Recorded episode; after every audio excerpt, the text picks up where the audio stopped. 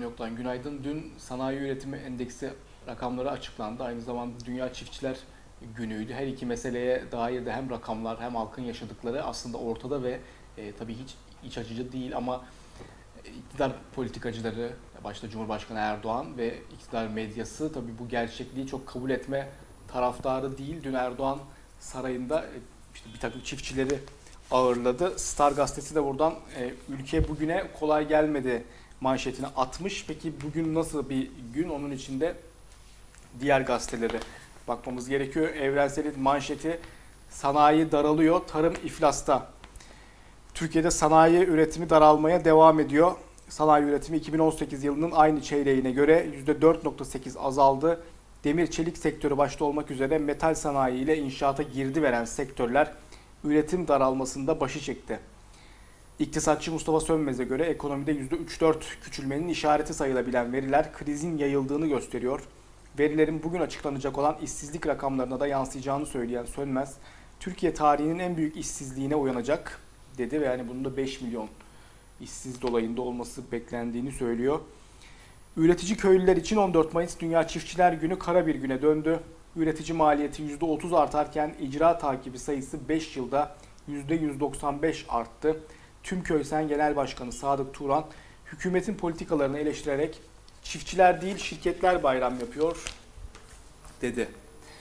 Karar Gazetesi'nde İbrahim Kahveci'nin yazısı var. Her şey seçime kalarmış. Olayın özeti şu. Kamu bankaları eliyle finanse edilen bir dönem yaşadık ve sanayi üretimi dahil ekonomide küçük bir kıpırtı yaşandı. Seçim bitti ve para da bitti. Şimdi kendi yağıyla kavrulma dönemi. Bankalar tahsil ettikleri paralarla kredi yenilemiyorlar. En azından TL kredisi yenilemiyorlar. Çünkü bankaların da yurt dışına borcu çok. Artık yabancılar Türkiye'ye riskli ve kaçılacak ülke olarak bakıyor. O nedenle kimse kredi yenilemede cömert değil. Anlayacağınız seçim döneminde çok ama çok kısa bir hava sıcaklığı yaşandı. Doğal olmayan bu sıcaklığın şimdi faturası ödenecek. Yani bir dengelenme söz konusu değil. Tam tersine dengesizlik diz boyu devam ediyor. Sözcüde Murat Muratoğlu o da e, ekonomik, ekonomideki gündemi değerlendiriyor. Ak Akçe Aksaray içindir yazısının başlığı. Demek ki devletin malı yiye yiye bitirilebiliyormuş. Bakkal yönetir gibi ekonomi yönetince böyle oluyormuş. Gelen haberlerin meali ülke ekonomisinin battığının yüksek çözünürlüklü hali. Basiretsiz Merkez Bankası'nın yaptıklarını yabancı basından öğreniyoruz.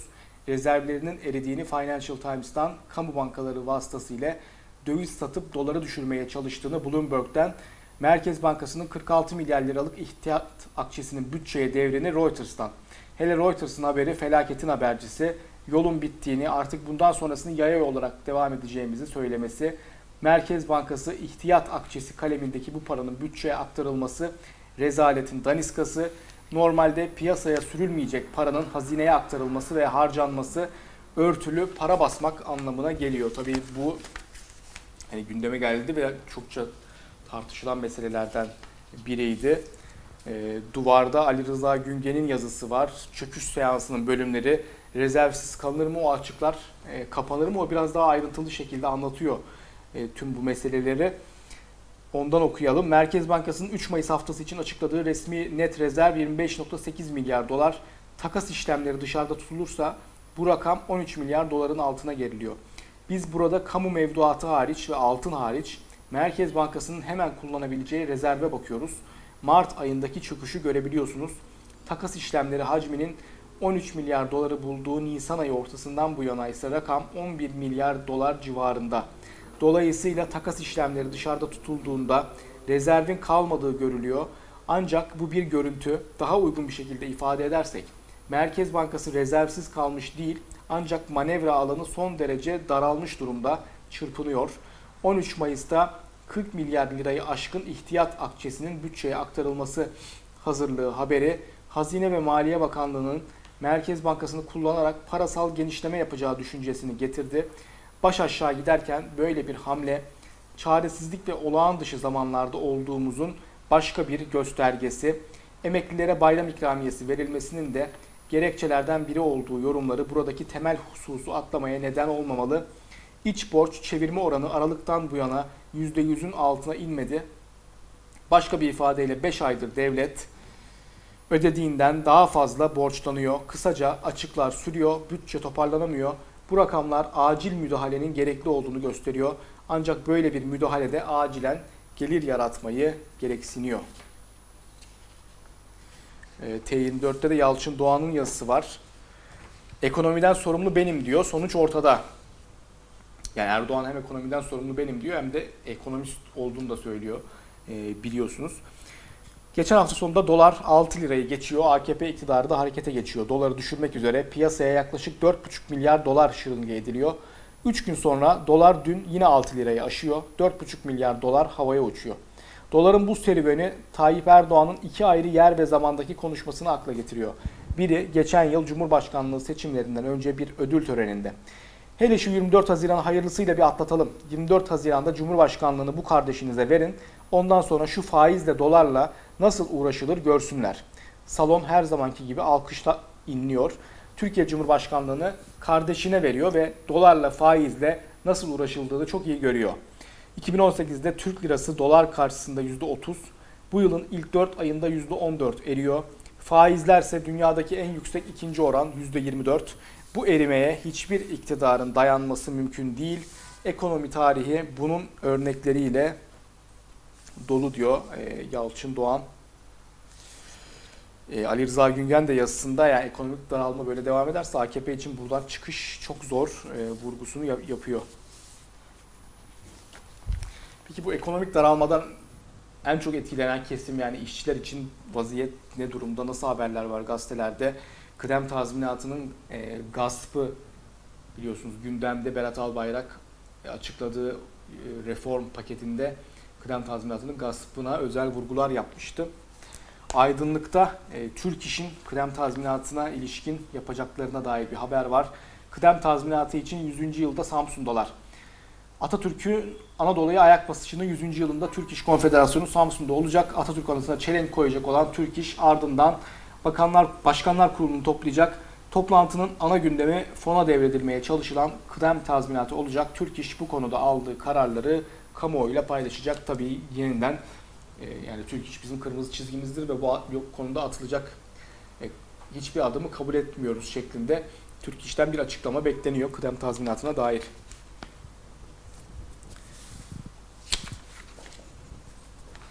Evrenselde e, TÜPRAŞ işçileri uzun süredir eylemlerini sürdürüyor. Krizin yükünü kim ödeyecek uyuşmazlığı?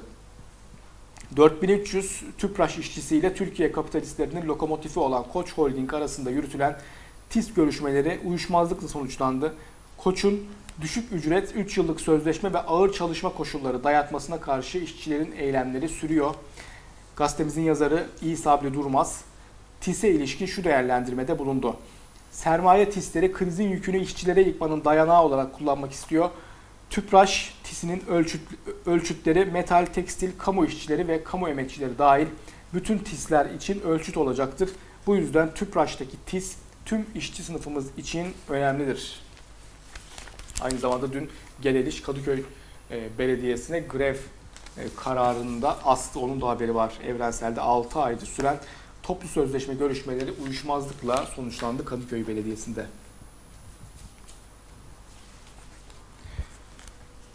Seçim gündemiyle devam edelim. Seçim gündemi de yani İstanbul seçiminin gündemi de e, başkaca bir sürü tartışmaya rağmen yeniden e, geçim meselesine, ekonomi meselesine kilitleniyor. Sözcünün manşeti de seçimin gündemi geçim şeklinde. Ekrem İmamoğlu e, pazara inmiş, oranın nabzını tutmuş. Kampanya çalışmalarını sürdüren CHP adayı Ekrem İmamoğlu dün Şirin Evler semt pazarına gidip esnaf ve vatandaşın derdini dinledi. Dert büyüktü.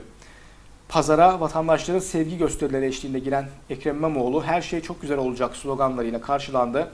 İmamoğlu vatandaşın pahalılıktan şikayetlerini dinledi. Bir kadın tezgahtaki fiyat etiketlerini göstererek bu fiyatlarla nasıl geçineceğiz? Sahip çık bu memlekete dedi. Bir esnafsa yüzünde nur var inadına İmamoğlu e, diye seslendi. Tabii halk her şey çok güzel olacak demeye devam ediyor ama her şey çok güzel olacak e, demekte bir yandan yasaklanıyor. Pankartı da yasaklandı. Sözcü'de onun da haberi var. İstanbul'un geçici belediye başkanı da olan İstanbul Valisi Ali Yerlikaya her şey güzel olacak sloganının yazılı olduğu pankartı yasakladı. Kadıköy'de Soma faciasını protesto etmek isteyenlere pankart açıttırılmadı. Bir günün manşeti muhalefetin ortak paydası demokrasi. Dün grup toplantıları vardı ve orada e, CHP, İyi Parti ve HDP'den yapılan e, açıklamalarda hep seçim gündeme öne çıktı. Seçim yenilenmesine dair adaletsizlik e, eleştirildi. Bir gün bunu manşetine taşımış. Bir günde seçimle alakalı bir başka haberde baroların bu seçim iptaline gösterdiği tepki, hukuksuzluğa karşı barolar nöbette haberi var. Yüksek Seçim Kurulu'nun hukuksuz seçim iptaline karşı Türkiye'nin dört bir yanında baroların başlattığı demokrasi ve dayanışma nöbeti birinci haftasını doldurmak üzere. İstanbul'daki nöbete katılan avukatlar, baro temsilcileri ve desteğe gelen meslek örgütleriyle konuştuk. YSK'nın kararının değersiz, gayrimeşru ve yok hükmünde olduğunu söyleyen baro yöneticileri ve avukatları şöyle konuştu. Her akşam saat 7 ile 8 arasında buradayız. YSK'nın kararının hiçbir hukuki dayanağı olmadığından Demokrasi için dayanışma nöbetindeyiz. Halkımızın iradesine, hukuka ve adalete sahip çıkmak için buradayız. 23 Haziran'da da hepimiz İstanbul'da olacağız.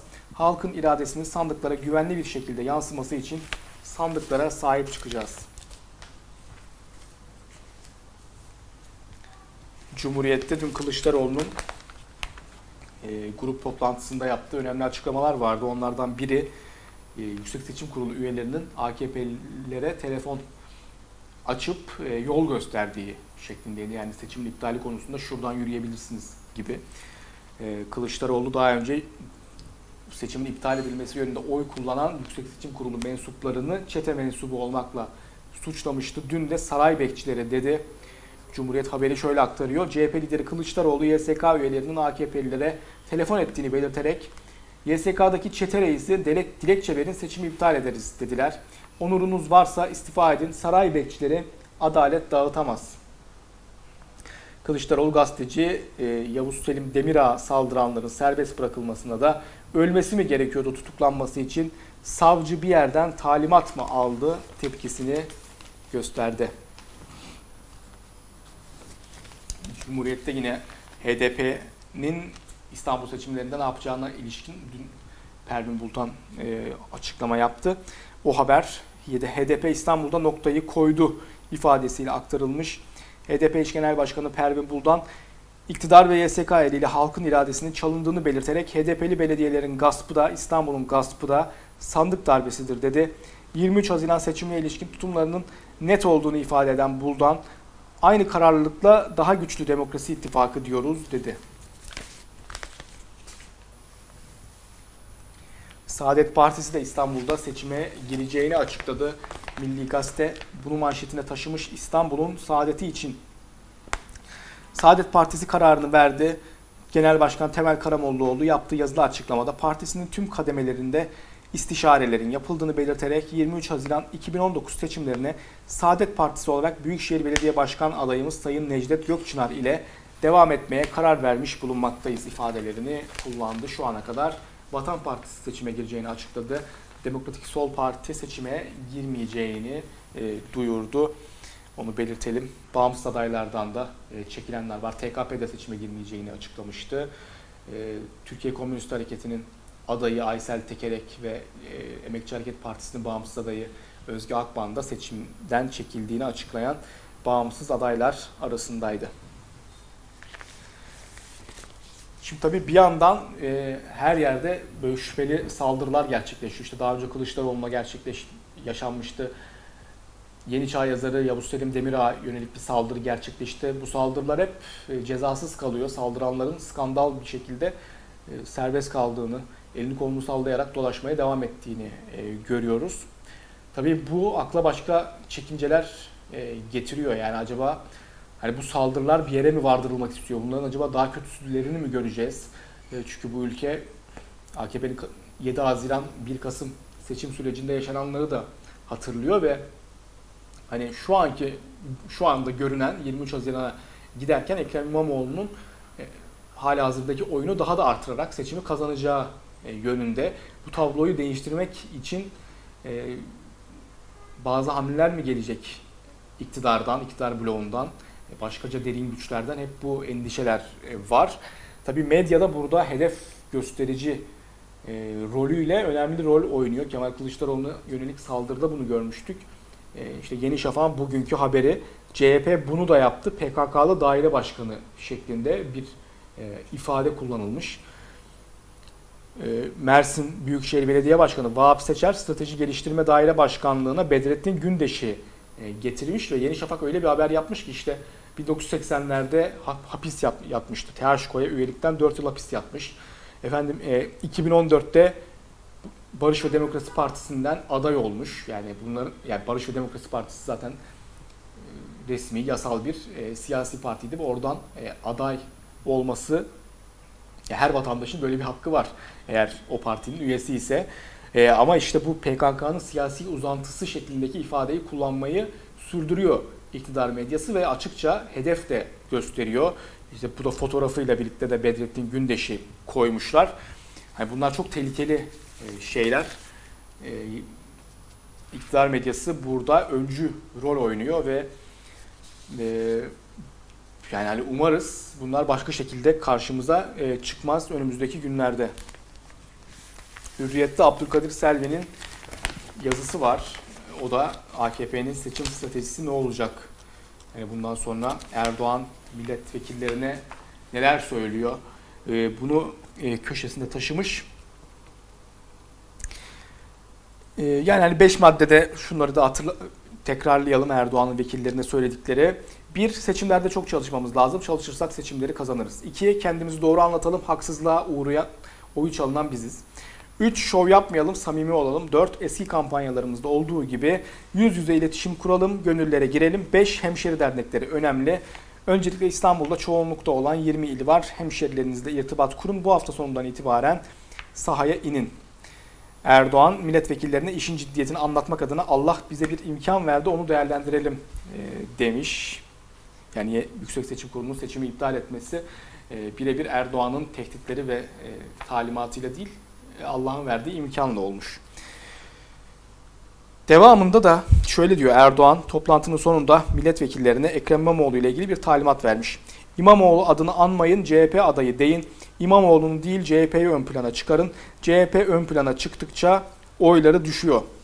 Aday olduğunda kimsenin tanımadığı adam deniliyordu Ekrem İmamoğlu'na. Şimdi ismi CHP'nin önüne geçmiş e, durumda. Tabii artık Erdoğan hani bir yandan bir iletişim stratejisi olarak kabul edilebilir ama yani karşıdaki adayın adını almaktan dahi korkarak seçim nasıl kazanılacak ya da hani son günlerde sıkça tartışılıyor işte e, Binali Yıldırım'ın Erdoğan'ın e, AKP'nin aslında yani İstanbul'da işte her şey çok güzel olacak sloganını çalması mesela daha güzel olacak evirme, çevirmesi ya da e, işte Ekrem İmamoğlu'nun daha önce e, gerçekçi bulunmayan e, vaatlerinin e, bugün seçim e, stratejisinin bir parçası olarak hayata geçirilmesi, işte öğrencilere akbilin 40 liraya e, düşürülmesi vesaire gibi.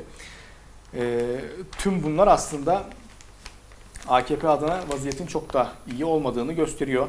Evrenselde İhsan Çaralan'ın yazısı var. AKP-MHP ittifakı halkla karşı karşıya başlığını taşıyor bu yazı. İntihal de olsa güzel bir slogan ve seçim rüşveti kabiliğinden bir takım vaatlerle seçim kazanılabilir mi? Belki olağan koşullarda yapılan bir seçimde güzel slogan ve rüşvet vaatleriyle bir partinin oylarını birkaç puan artırması mümkün ama artık 23 Haziran seçiminde bir partinin bunlarla oylarını artırması beklenemez. Çünkü vaatler ve nasıl bir belediyecilik yapılacağı 31 Mart seçim süreci boyunca tartışıldı. Bugün ise halkın dikkati asıl olarak İmamoğlu'nun kazandığı seçimin oylarımız çalındı yalanıyla YSK eliyle gasp edilmesinin kamuoyu vicdanında yol açtığı tepkidedir. Çünkü yalanı söylemek kolaysa da savunmak çok zordur. AKP-MHP ortaklığı bu süreç boyunca çok somut bir yalan olan oylarımız çalındıya kılıf uydurmak için uğraşacaktır. AKP-MHP ittifakı kayyum atanmış olan ve AKP'li belediyelerin nasıl yağmalandığına dair ortaya çıkan bilgi ve belgeleri savunmak zorunda kalacaktır Cumhurbaşkanı ve bakanlarının seçimde adayların önüne de geçerek başrolü soyunan tutumlarının haklı ve hukuki olup olmadığı da sürecin önemli bir tartışması olacaktır. Nitekim İmamoğlu'nun her şey çok güzel olacak sloganının statlarda, caddelerde yayılan, heyecan uyandıran bir çağrıya dönüşmesinin nedeni İmamoğlu'nun uğradığı haksızlık, seçime yapılan hak hukuk tanımaz müdahaleler ve tehditkar nutuklara tepkinin sloganı olarak benimsenmesindendir. Yani bu sloganı Yıldırım ya da Erdoğan ortaya atsaydı kendi yakın çevreleri dışında kimse umursamazdı diyor Şaralan. Ee, Evrensel'de Fatih Polat'ın da köşe yazısı var. O da daha çok e, iktidarın yani Öcalan üzerinden yürüttüğü seçim manevralarına e, biraz değiniyor. HDP'nin tutumuna değiniyor. Kürt denklemi ya da Türk e, denklemi yazısının başlığı. HDP'nin ittifakta anılmamasına rağmen batıda verdiği desteğin büyük kentlerin kazanılmasındaki önemi İstanbul seçimlerinin de kaderini belirleyecek bir yerde duruyor olması hem CHP bakımından hem de daha geniş bir kesim açısından Kürt sorunu ve başka bir dizi temel sorunun çözümüne ilişkin olarak önemli bir tartışmanın yapılmasına vesile olursa şu an nefesler tutularak beklenen İstanbul seçimlerinin de ötesinde bir kazanımın kapısı aralanabilir. Bunu yapmak yerine çözüm ihtiyaçları bir diyaloğu gerekli kılan Kürtleri girdikleri diyalog süreçleri üzerinden eleştirme ile sınırlı bir muhalefet stratejisi ile yetinmek trajediden başka bir şey değildir. Tam da bu nedenle güncel sinir uçlarının arasına hapsolmadan bir adım geriye çekilerek daha bütünlüklü bakmanın zamanıdır diyor e, Fatih Polat. T24'te Mehmet Yılmaz'ın yazısı var. Mehmet Yakup Hoca ile Ramazan sohbeti. Şöyle bir hadis hatırlıyorum. Her kim yalan söylemeyi ve yalanla amel etmeyi bırakmazsa o kimsenin yemesini içmesini bırakmasına Allah'ın hiçbir ihtiyacı yoktur. Başta Binali Bey kardeşimiz olmak üzere AKP adına orada burada konuşan Müslüman kardeşlerimizi uyarmak ve doğru yola çıkarmak boynumun borcu. Bunu yapmazsam ben de onlar kadar sorumlu olacağım.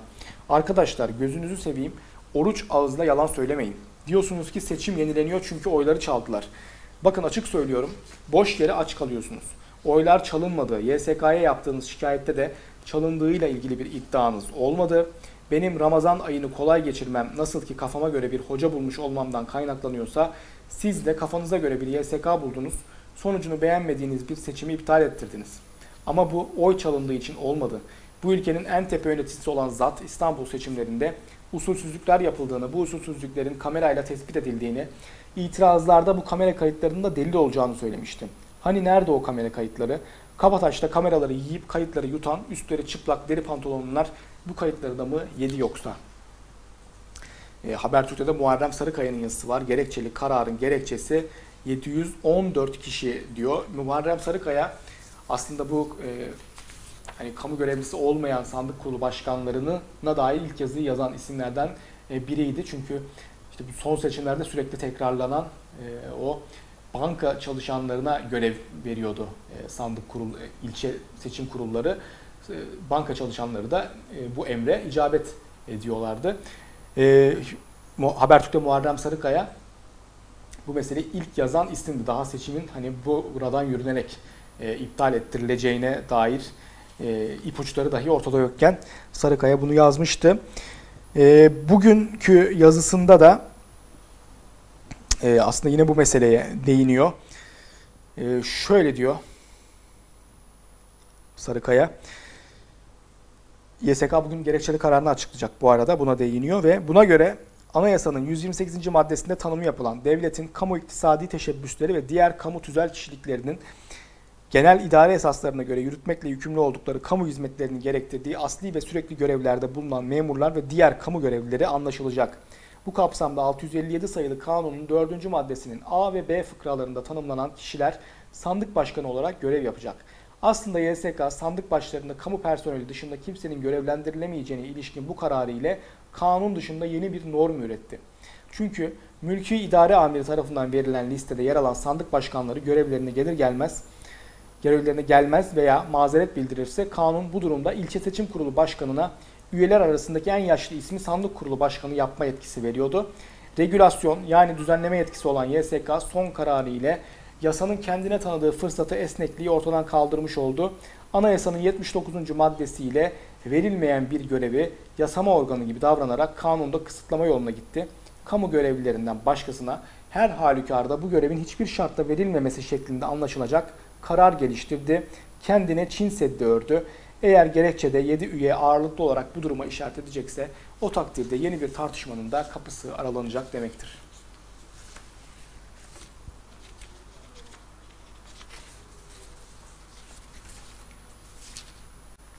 Ee, yeni yaşamın manşeti yazabilen cahil Açlık grevindeki çocuklarına destek olmak amacıyla oturma eylemi yaparken gözaltına alınan annelerin gözaltı tutanağına cahil yazıldı. Ayrıca annelere emniyette çıplak arama dayatıldı. Anneler dün, e, Barış anneleri dün mecliste oturma eylemi yaptı. Yeni Yaşam bunu da aktarıyor. Aynı zamanda dün Kemal Kılıçdaroğlu da e, Barış annelerine yönelik işte bu sürekli şiddet tutumuna tepki gösterdi dün.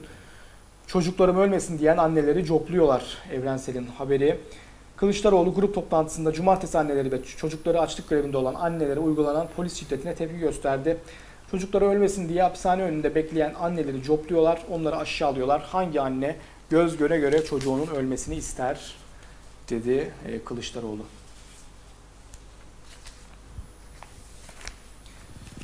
Biliyorsunuz Beyaz Şov'a bağlanarak e, çocuklar ölmesin dediği için Ayşe öğretmen hakkında, Ayşe Çelik hakkında e, yani bu yüzden cezaevinde hapis yatmıştı.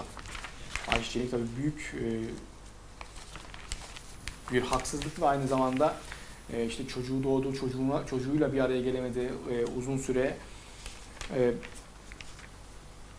AYM e, buna ilişkin son e, kararında Ayşe Çelik'in haklarının ihlal edildiğini karar verdi ve Sedat Ergin AYM'den mahkemelere, te, mahkemelere terör propagandası kriterleri olarak e, bu kararın önemli olduğunu söylüyor.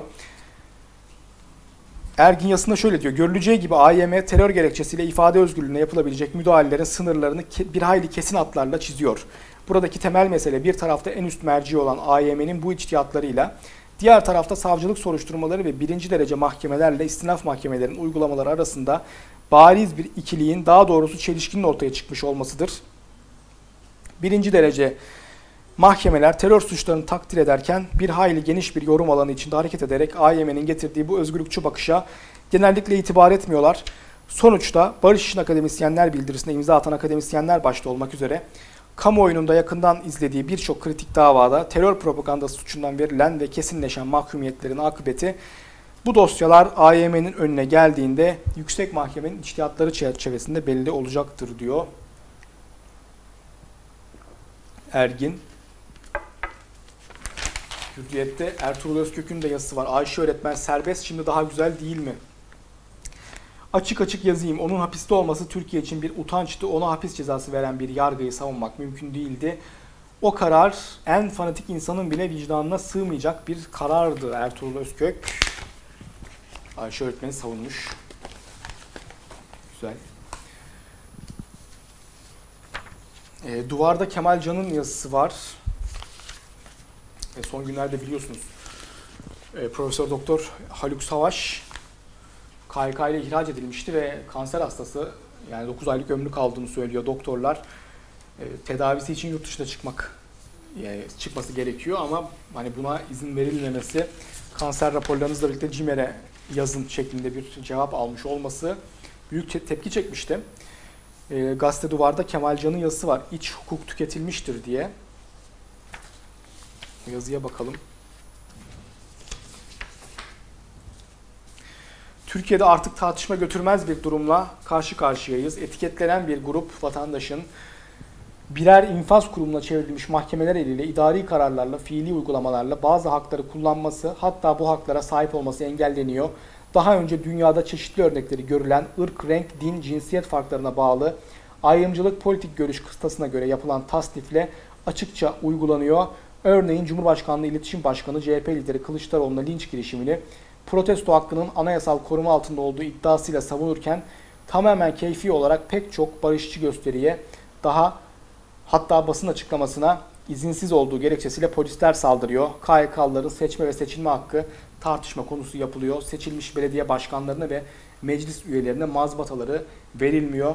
Profesör Doktor Haluk Savaş'ın yaşadığı mesnetsiz yurt dışı yasağı bütün KYK'lılara hak arama yolları da kapatılarak uygulanıyor.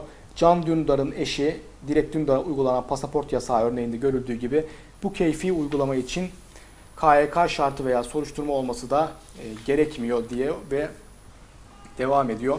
E, Kemal Can bu aslında adı konulmamış bir apartheid e, hali var Türkiye'de buna dikkat çekiyor.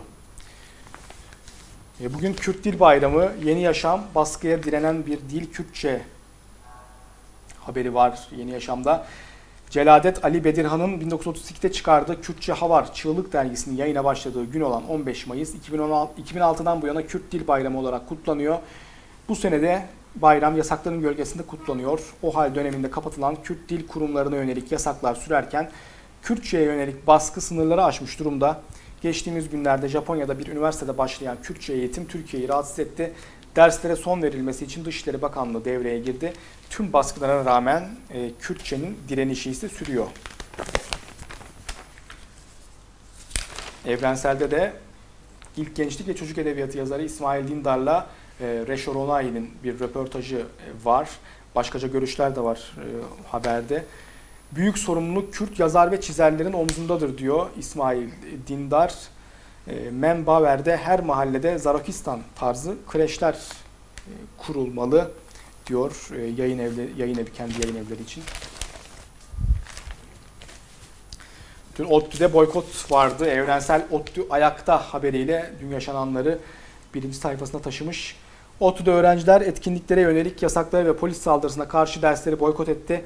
Rektörlük binasına yürüyen ODTÜ'lüler suskun bir toplum yaratılmak istendiğine dikkat çekerek hala ayaktayız dedi. Öğrenciler rektör Verşan Kök'ü de istifaya çağırdı. Ee, yeni yaşamda ODTÜ'de dersler boykot edildi haberiyle bunu birinci sayfasına taşımış. Şule Çet cinayeti e, davasına ilişkin haberler var. Bir günde Çet cinayetinin üstü örtülemez denilmiş. Şule Çet davasında ikinci duruşma bugün. Dava öncesi katil zanlısı Aksu'nun avukatı babanın kızına para göndermediğini öne sürerek bu durumun Çet'in psikolojisini etkileyebileceğini iddia etti. Ailenin avukatı Yıldırım, katil zanlılarının suçtan kurtulmaya yönelik beyanları bizleri gerçekten şaşırtıyor derken Şule Çet'in ağabeyi Şenol Çet başka şuleler katledilmesin diye bu davaya sahip çıkılmalı dedi. Evrenselde de Şule'nin babasına skandal suçlama haberiyle bu ifade Çağatay Aksu'nun avukatının e, bu ifadesi aktarılıyor. Yeni Yaşam'da da Çet davasında itiraf gelebilir. Çet aile- ailesinin avukatı Umur Yıldırım bu duruşmanın önemli olduğunu ve bazı tanıkları da olduğunu söyledi. Avukat Yıldırım ayrıca sanık Berk Akand'ın bu duruşmada itiraflarda bulunmasının beklendiğini söyledi diyor. Dava bugün e, takipçisiyiz davanın da. Yarın yoktan bugünlük bu kadar. Yarın yeniden aynı saatte görüşmek üzere. Hoşçakalın.